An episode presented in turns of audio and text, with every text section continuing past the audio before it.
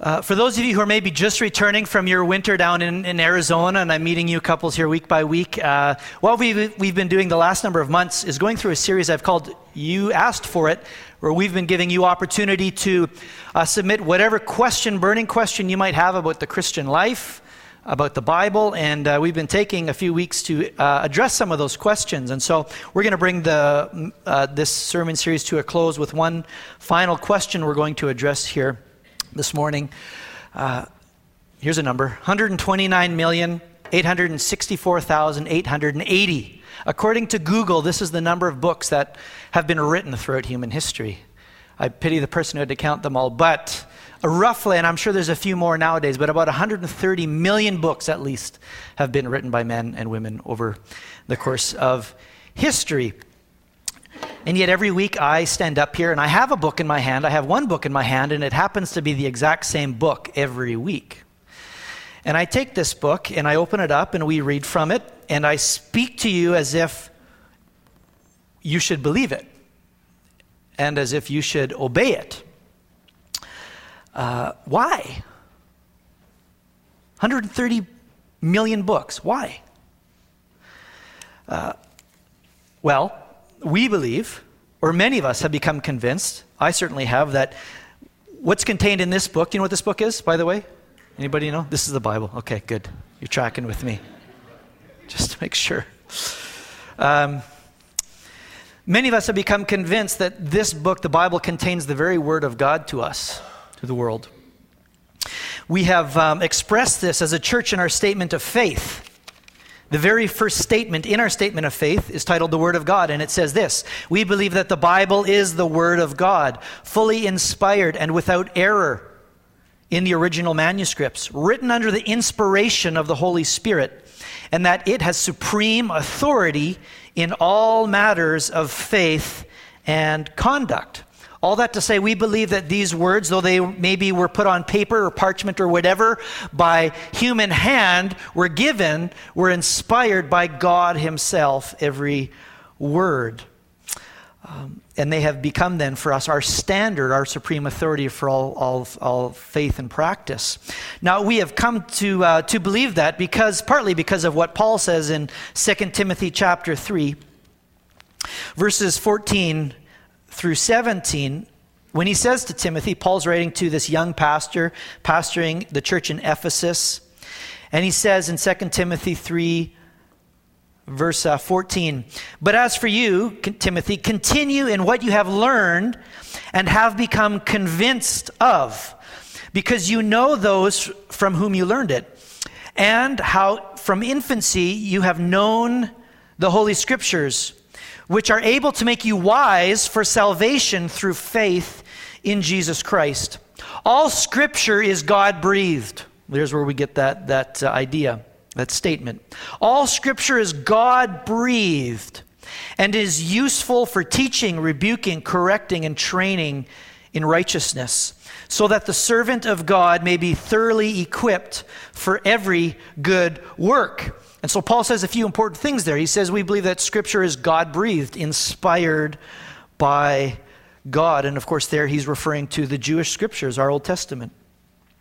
He said that these Scriptures make you wise for salvation through faith in Jesus Christ and equip you for every good work. In other words, he's saying that God in this book, through these words, has given us here today and, and uh, in all places of all times, has given to us everything that we need to rightly know who God is.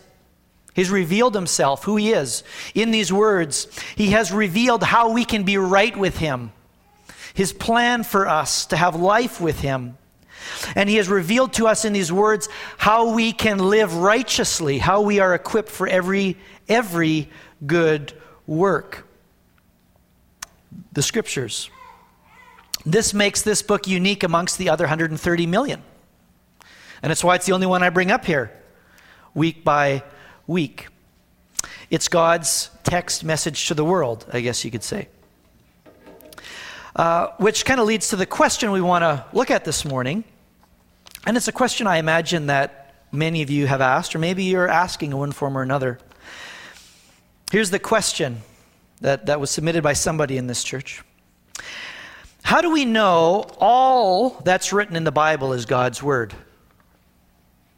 The Bible was written by so many people and interpreted so many different times and ways. I've encountered people who seem to be pathological liars. It seems they just make stuff up for acknowledgement of, oh, I know something you don't. So, how can I know all that is written in the Bible is in fact God's wishes and desires and not embellished or altered? It's a good question. In other words, okay, I mean, if I'm going to stake my life on this, how can I really trust? How can I know that this is God's word? In fact, that's a really important question. That's a really important question. And I think it's a question that maybe not too many Christians have wrestled through. Um, and, and, and maybe some who have didn't find good reasons or weren't given good reasons. And maybe you know some of these people that walked away from the faith. Maybe they went to university and they encountered some other ideas or a challenge to that claim and, and um, came to the conclusion maybe that there really isn't reason to trust in this as the Word of God. I mean, I've become convinced, as Timothy was, that there is, and we'll take a few minutes to discuss that. But many of us grew up uh, in a church learning, if you, if you grew up in Sunday school, the most famous Christian song of all, which is what? Jesus loves me. You know it? How does it go? Jesus loves me, this I know, for the Bible tells me so. And so I think a lot of us grew up in a the Bible tells me so sort of faith. Well, well, if the, or, or, you know, maybe your parents said, well, if the Bible says it, that settles it. And the Bible became the reason that we believed because the Bible says so. And especially as kids, we, we are raised um, with that sort of mentality. Uh, but that, you know what, that, that, that's not good enough. I know it's good enough for my kids right now. They're still in that age where they just believe what their daddy says because it comes from his, their daddy, right? Don't you parents wish your kids just never left that age? Just stayed there forever, right? I know that's not going to last. But my kids, it's good enough. They just, God, it, it, because it's in the Bible, it's true. But we know that's just not good enough. Because we grow up, we develop critical thinking skills, and, and like um, uh, a guy I, I met uh, in um, a previous community I lived, growing up in the Sunday school, a pretty bright guy, intelligent, went off to university, encountered some other ideas, and, and um, just kind of gave up the whole Christian faith thing, which really grieved his mom and dad, who are very committed Christians. And in speaking with his parents, I asked, like, so what was it? I mean, he grew up in this? Like, what, what led him to conclude that it maybe isn't true? Or, um, and and uh, the mom told me, well, he, he was reading the Bible. Well, that's good.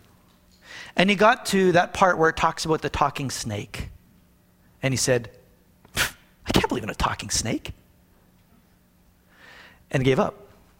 I mean, which is unfortunate because that's chapter three.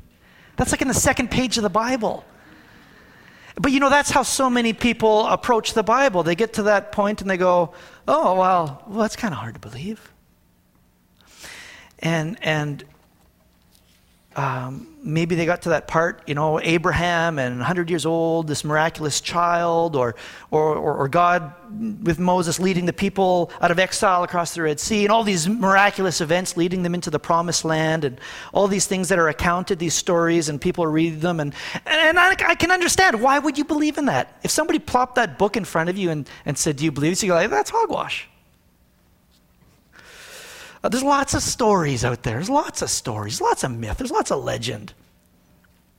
We don't believe it all. So, why do we trust that the Bible is God's word if we do? I've had to wrestle through that um, for myself. For myself. And, and, and I've become convinced that there are good reasons uh, to, to trust that the Bible is God's word. And I want to look at some of those reasons here uh, because it's not good enough just to say that I believe because the, because the Bible. Right? Sometimes we need to step back and we need to ask ourselves what are the reasons we believe the Bible?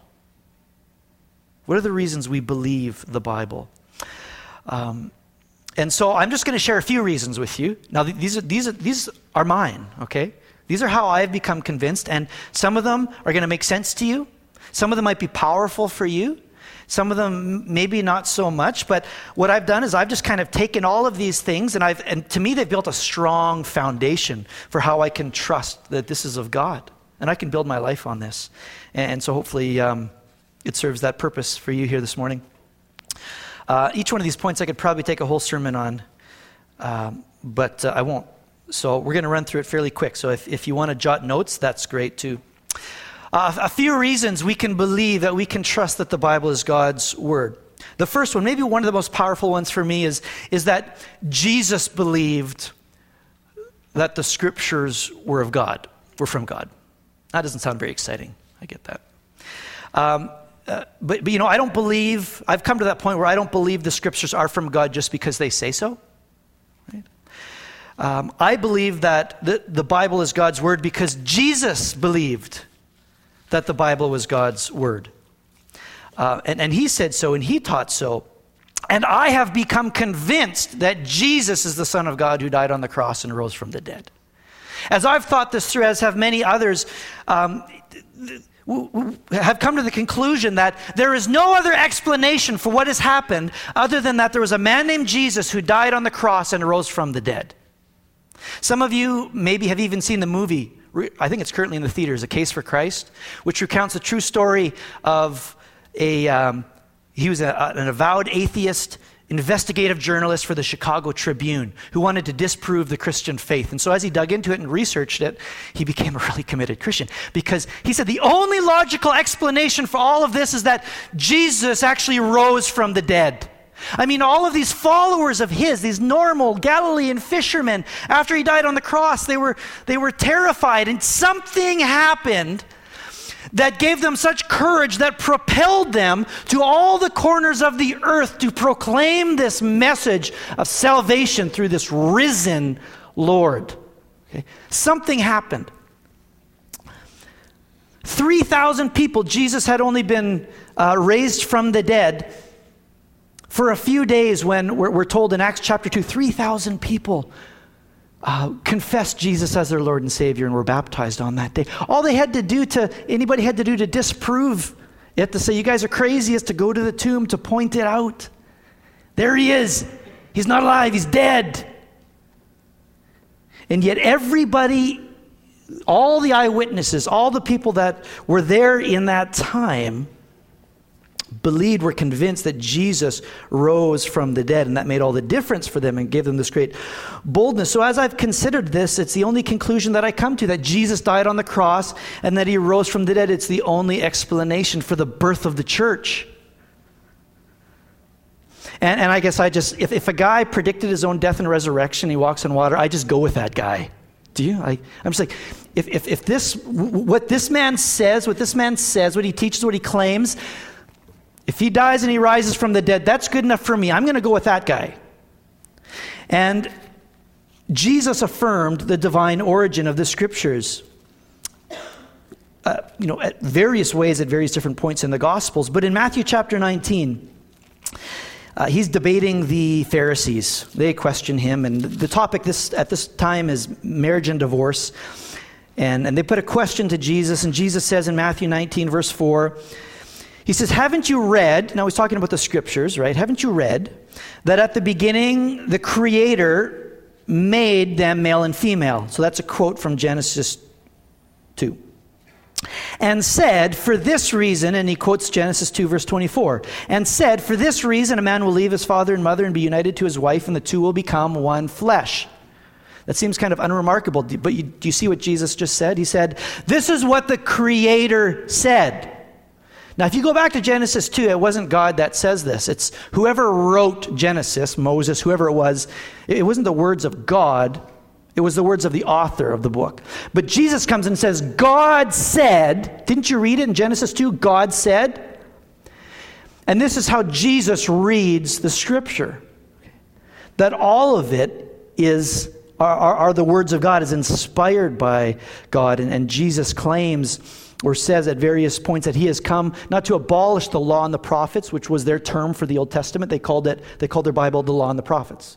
He said, I've not come to abolish the law and the prophets, but to fulfill them. Okay? So, one of the reasons to trust, one for me, one of the most powerful reasons to trust the scriptures as God's word is that Jesus did. Is that Jesus did. So, so the, for me, the first question isn't, is the Bible true? For me, the first question, the most important question is, did Jesus rise from the dead? Did Jesus rise from the dead? So, Jesus' testimony is, is, for me, a powerful reason to trust in the scriptures as the Word of God. A second reason here is um, the unity of the whole. The unity of the whole. Some of you are kind of aware of how the Bible came to be, and it's kind of messy. Maybe you've, you've, you've read some or watched some movies. What's the guy's name? Dan Brown? You know, some of those angels, demons, what was this, Da Vinci Code, all these claims about the authenticity of the Bible, and it's, it's all kind of hogwash. Um, but it, it, it was a, it, it was, the making of the Bible isn't quite as straightforward as, as lots of other holy books, which I actually think, and I'll show you, serves to affirm the credibility, the trustworthiness of the Bible. But uh, let's just take the Quran, okay? Now, the Quran supposedly was, was given by God through the angel Gabriel.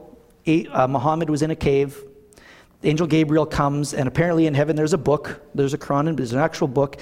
And the angel Gabriel verbally gives the words of this book to Muhammad, and Muhammad records them. And this happens um, over the course of 23 years. And so these words come to this one man, and then this one man proclaims them. Okay?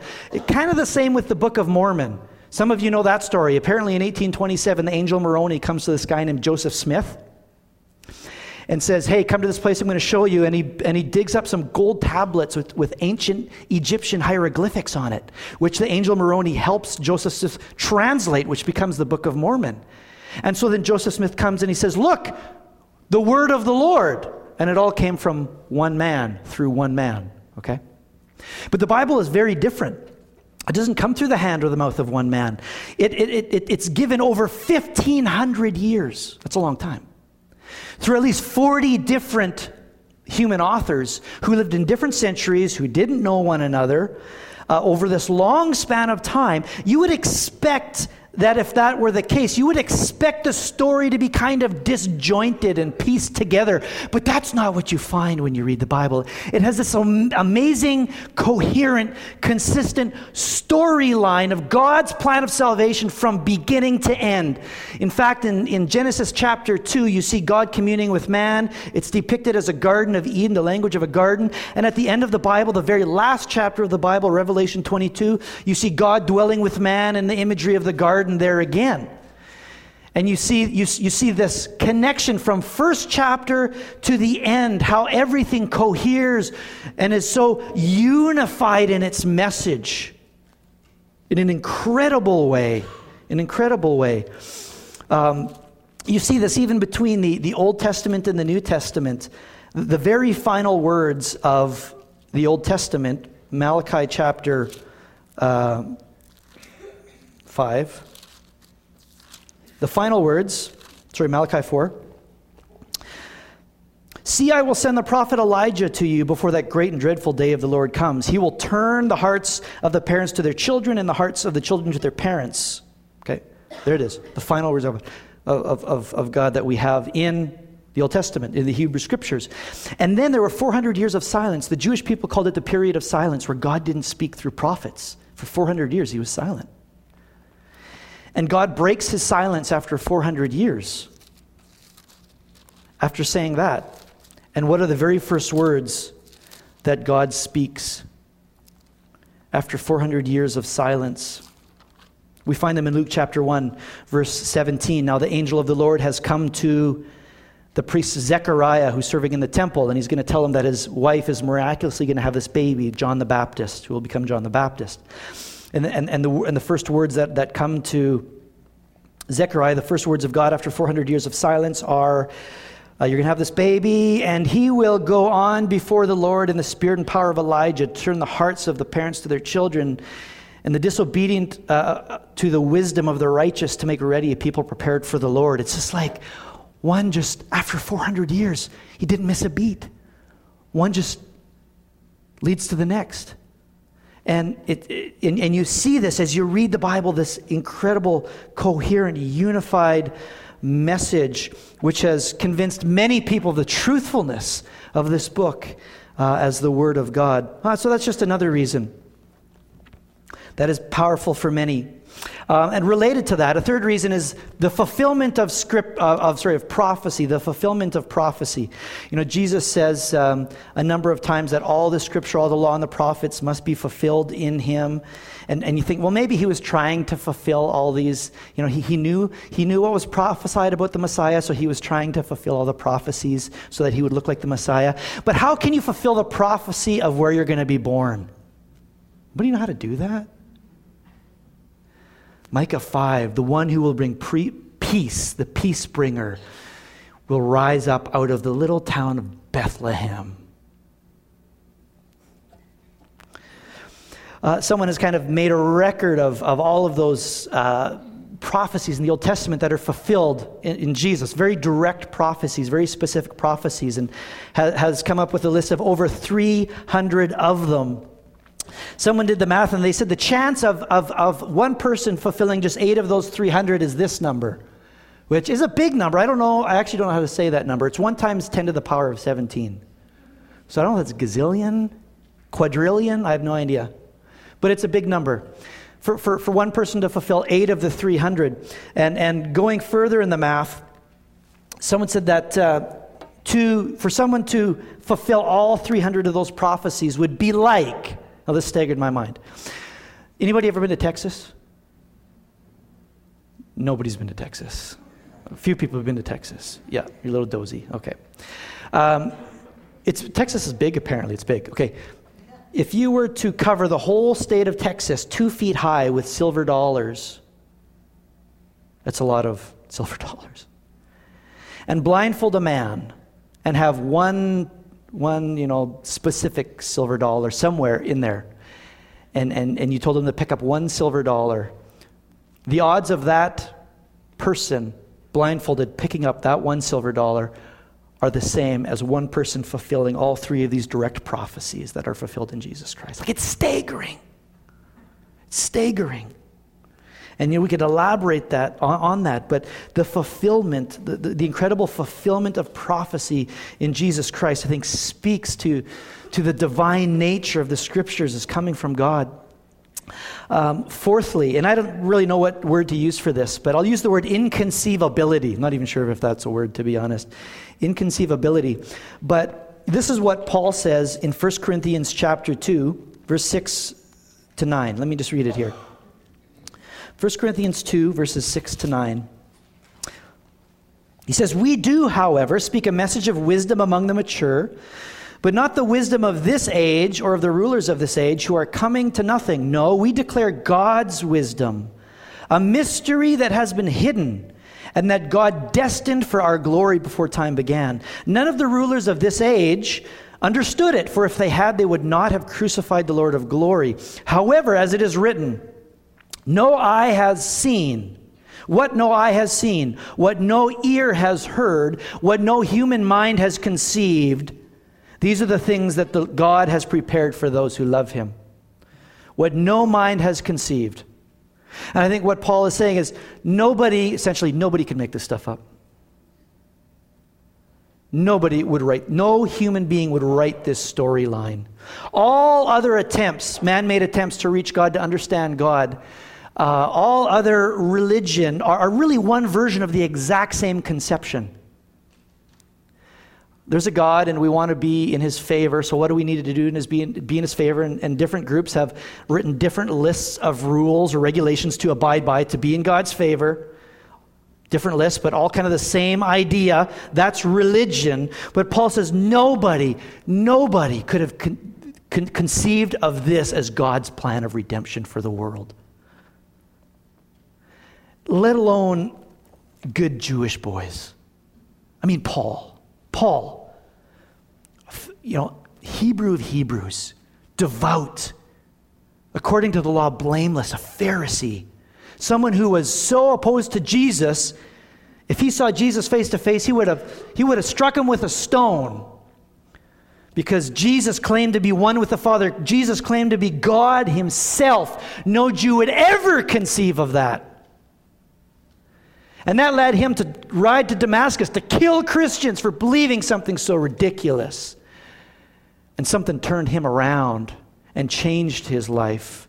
And he became an apostle of Jesus Christ. Why? Because what in, in the gospel was revealed to him the truth that no human mind, let alone Jewish mind, could ever conceive. Um, God says in Isaiah 55, My thoughts are not your thoughts, nor are your ways my ways. So, just another reason. Another reason. This one for me is, is, uh, has been powerful and important.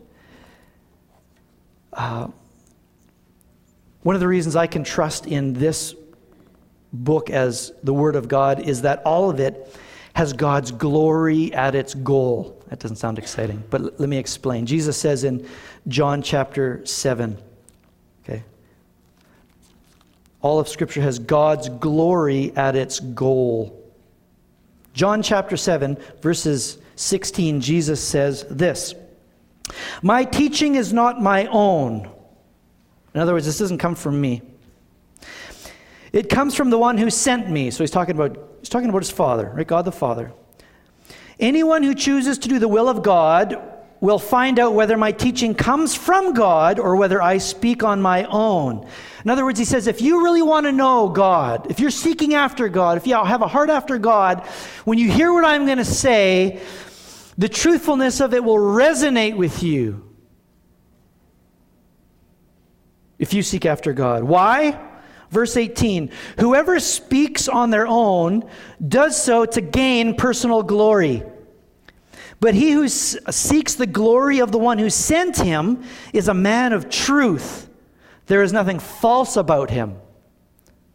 What Jesus is saying is listen, if a guy, if, if, if, if you're going to invent some words from God, if the message you, you share doesn't come from God, it's not going to be motivated by the glory of God. It's going to be motivated by your own personal glory.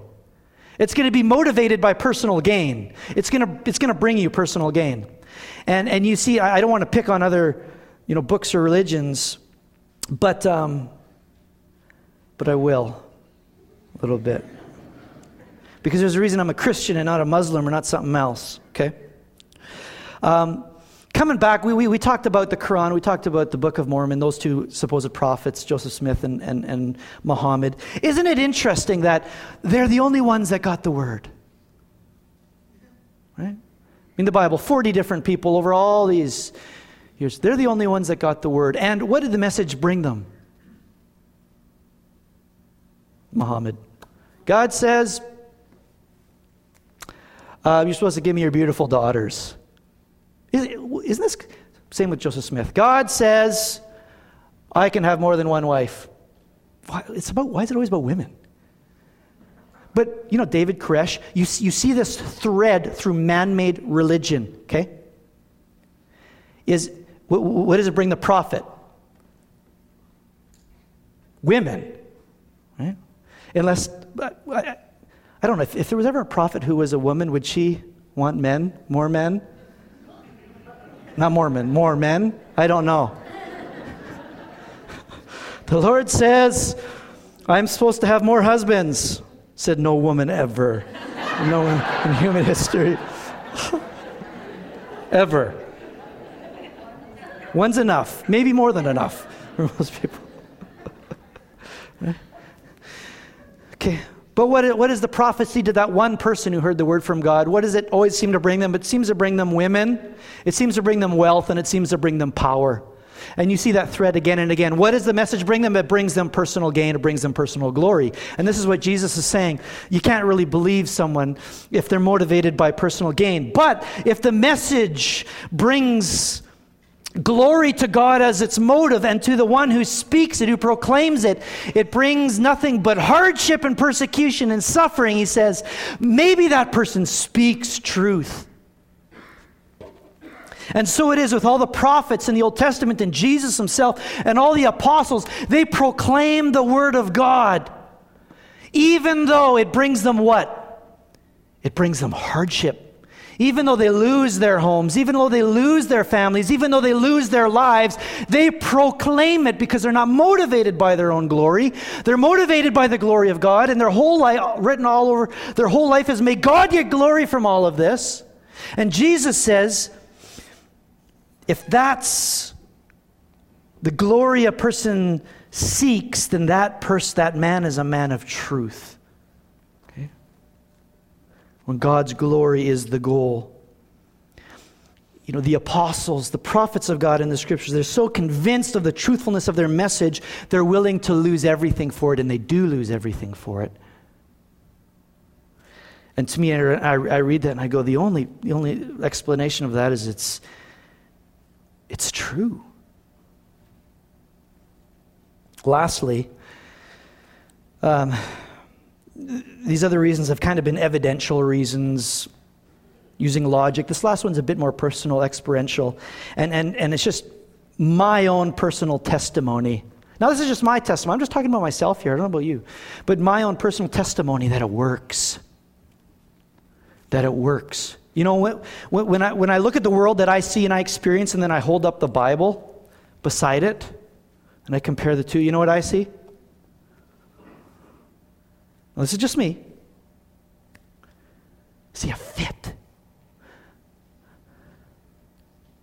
See a fit. I see, I see how it makes sense of the world that I see and I experience. It makes sense of the fact that we exist and we have consciousness, and that we as human beings, even though we're kind of like creatures like the animals, we're really not because we have this God consciousness. We're able to seek after and relate to God in a way that the animals can't. And we have this appreciation of beauty and wonder that the other creatures don't. And the only explanation is, as the Bible says, that we are made in the image of God, we are made to know God. And I turn on the news and I see all these evil, wicked, terrible things happening around the world and, and the evilness of, of the human heart. And I go, yeah, it fits. And I experience the rage when I see injustice done, and I feel the, the, the, inherent worth of, of, of, of human life. Where does that come from? And, and then I hold up the Bible and go, yeah, it fits. It fits the world I see and I experience. And I've seen these words transform profoundly people's lives when they've been believed and obeyed. I mean, that, that's just, those are just, uh, that's anecdotal. That's personal experience, but that's my experience, and that's the experience of others that, that when believed and, and, and, and, and, and uh, obeyed, that it has profound power to transform lives. And I've experienced that in my own life. In, in, at, at, at particular times in my life where there's a great need, and the Lord, oh, spoke in profound ways through his word into my life. Because, as, as the author of Hebrews says in, in Hebrews 4 12 and 13, that the word of God is living and active. It's sharper than any two edged sword, piercing, separating between spirit and soul. All that to say that the God who spoke it is still speaking it. That God, through this word, is, is, is, this is his primary way of speaking to us, to you today. It's living and it's active, and he still speaks it to us and uses it to transform our lives. So, for all of these reasons and, and, and, and more, I am convinced of that, that I can stake my life on this. I can trust in this book as the Word of God. The question is Am I listening to it? And, and the question for you is God spoke, God speaks. Are you listening? Like if, if, if you were watching the game and, and the phone rang and your wife picked it up and she said, It's for you, honey. And you said, Who is it? And she said, It's God. The one who created the universe, the one who knows all, the one who has all power, the one who holds your future in his hand. It's God. What would you say? Tell him it's the third period. It's tied. Maybe going into overtime. It'll probably be too late tonight. Tell him we'll call him back in the morning. I mean, this is what, this is what the word is. And I think sometimes it's, we, we forget because we have a few of these. We have a few of them. We're so spoiled. Other people in the world, they, they will die for this, but we have a few of them, and they sit at various decorative points in our house, sometimes collecting too much dust, but God speaks to you through this word. Are you listening? I had uh, heard about a practice of um, early African converts in the first few hundred years of the Christian church. I think it was in Ethiopia. The new converts there, they were really devout. They devoted themselves to kind of private devotion with God. And, and what they did um, is, is they would go out into the bush. And they, had, they each had their little spot where they would commune with God. They would have the word and they would allow God to speak to them. And, and they would speak to God in prayer. And they had this time with God. And they were very um, devoted to that. And over time, as they did that, as they went to their spot, the, the path to their spot w- became a path. It was worn down, became hard soil. And because of that, when one of the believers began to neglect time hearing and speaking to God, it soon became apparent to others. And uh, the, the, they, they would come and, and kindly remind their negligent brother, they would say, Brother, the grass is growing on your path. The grass is growing on your path. So, my question for you and my question for myself is knowing that, believing that, trusting that God spoke and God still speaks it today, and this is the way that God speaks into our life and transforms our lives for our good. Um, is your path to the place of God's speaking to you well trodden? or does grass grow on your path? Let's pray. I'll invite you to stand with me.